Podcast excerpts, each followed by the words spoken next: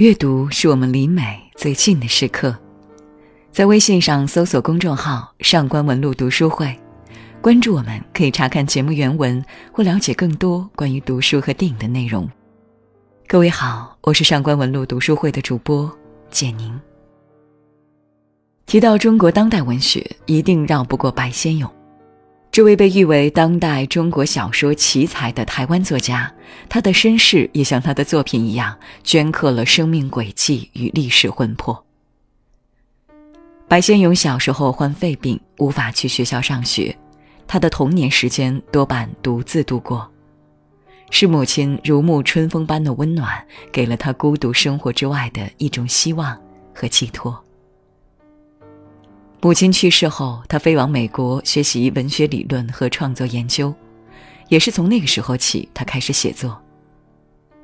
在《十三邀》里，他说：“我想把人类心灵中的痛楚转换成文字，用文学写人性人情，这就是作家的神圣使命。”而他那些对于生活的观察和描写，也离不开生活中那些影响他的人。如果说母亲对白先勇的影响是巨大的，那爱人王国祥可能带给他另外一种人生的诠释。白先勇和王国祥自十八岁在教学楼前遇见，便注定了一生的缘分。两人不完全是恋人之情或手足之情这样简单的定义，而是成为彼此一生的生死之交。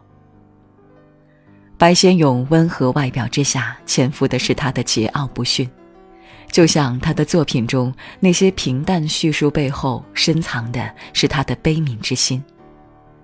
在他眼中的女性，带着一种家国情怀的悲悯。金大班的最后一页中的舞女金大班，永远的银雪燕交际花银雪燕，一把青军人遗孀朱青，皆是如此。一个女人可以有多勇敢？明知不是生离就是死别，也甘愿为了爱情而承受孤独和分离的煎熬。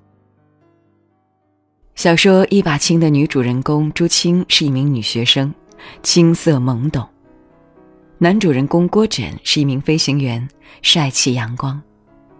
故事就从两情相悦的美好爱情开始。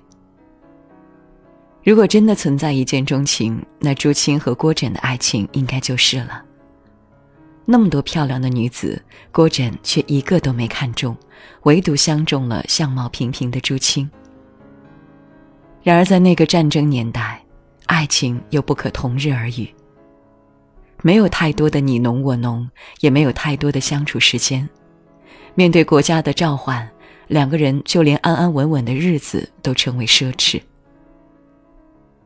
郭枕有两个礼拜的婚假，本来打算和朱青到杭州去度蜜月，可是猛然间战事爆发，来不及深情相拥，来不及认真告别，郭枕一声不响的就奔赴战场。这对于一个柔弱的女人来说有多残忍？爱情失去了归宿，度日如年，乍然分离，了无踪迹。离别的苦楚，等待的煎熬，都由一个较弱的女人独自承受着。一天，总部来信，说郭枕可能停留一天。朱青一大早开始梳妆打扮，结果白白等了一天。到晚上，总部来电话说他们已经飞到苏北了。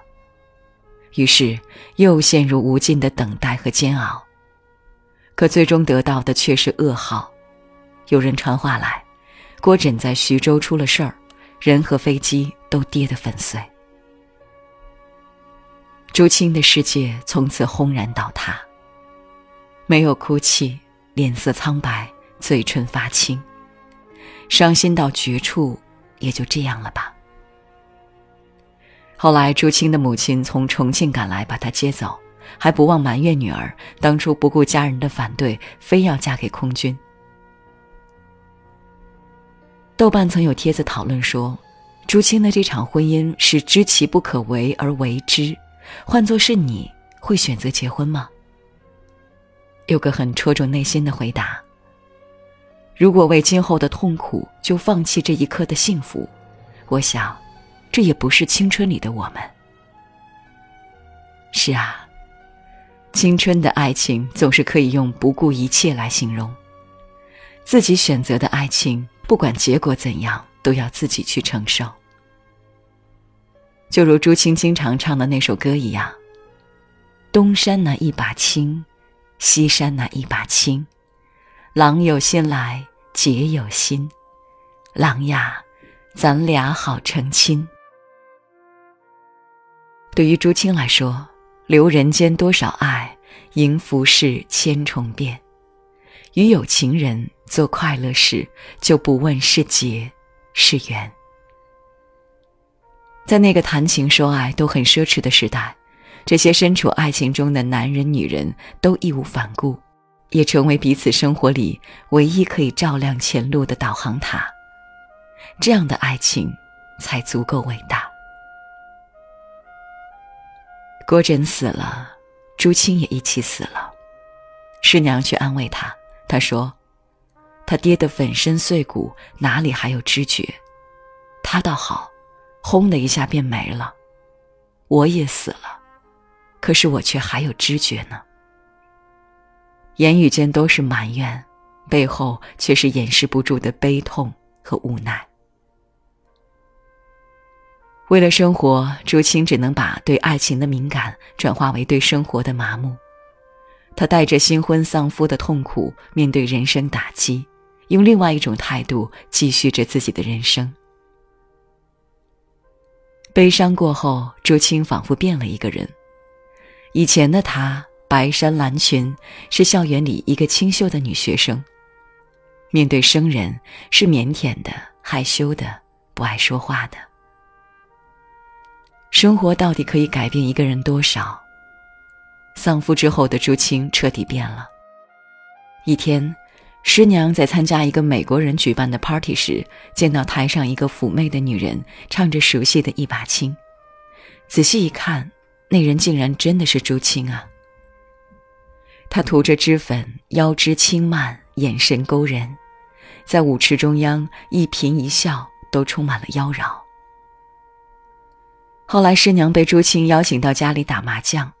屋子里一群人围坐一起，讨俏卖笑，歌舞升平，不亦乐乎。眼前的景象让人无法与往日那个清秀的朱青联系在一起。从青涩到妖娆，朱青有错吗？他只想顺顺利利的活下去，这是人生最低层次的需要。只要活着，安全暖和。不用去想到底应该怎样活着，只是活着就足够了。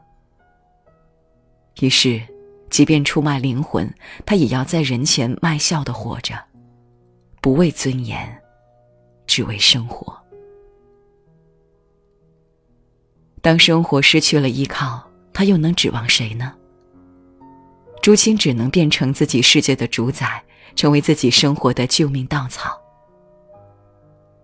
活在战争里的女人，成为最无能为力的人。她们善变，只是在寻找自己生活的出口。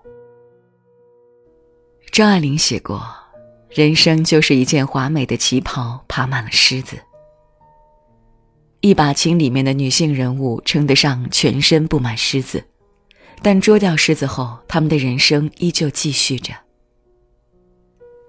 丧夫之后，朱青认了一个二十来岁叫小顾的年轻男人为干弟弟，那可能是介于亲情、友情、爱情之间的一种特殊的情感，也成为他喧闹生活的另一种寄托。两个人认识两年多，可是命运的无奈再次重演，这个干弟弟也丧生在飞机上。师娘听闻小顾去世的消息，去看朱青，本以为朱青会非常难过。却没想到，朱青正坐在窗台上，穿了一身粉红色的绸睡衣，捞起了裤管，翘起脚，在脚指甲上涂扣单，一头的发卷子也没有卸下来。上次丧夫，朱青仿佛死了一回，而这次小顾去世，他有说有笑，仿佛什么事情都没发生，恍若只是梦一场。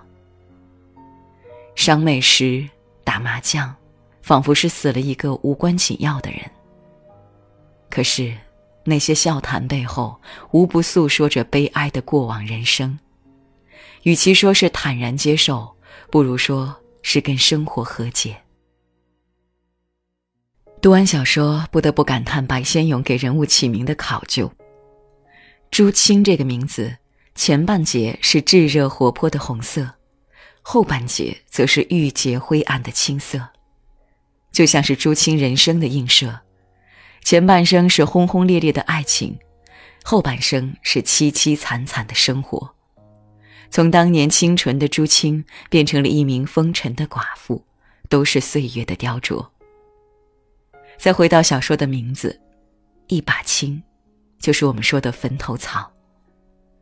在辽阔的自然中，那束坟头草是那么荒凉、孤独，就如朱青的一生。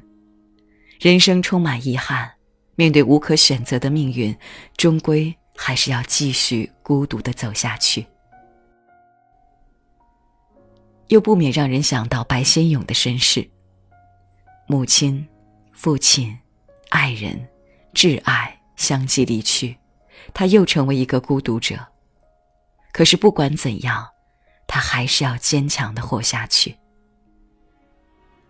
也许，一个人所有的成熟都是从失去开始。停留与告别，失去与重生，是我们每个人都无法躲避的东西。面对命运的捉弄。不自怜，不自卑，不怨叹，以各种姿态穿过黑暗下溪，即便不被外在社会所认同，不被社会道德所接纳，那就只能自己给自己构建一个精神家园。至少在那里面，我们可以不顾世俗的偏见和诋毁，去书写属于自己的悲欢离合。亲爱的朋友们，听完了今天的文章，你有什么样的感触呢？生活中的那些离别和痛楚，你又是如何度过的？欢迎大家在评论区里留言哦。如果你想查看今天节目的内容，请到微信上搜索公众号“上官文露读书会”。阅读是我们离美最近的时刻，让我们共赴一场美丽的约会。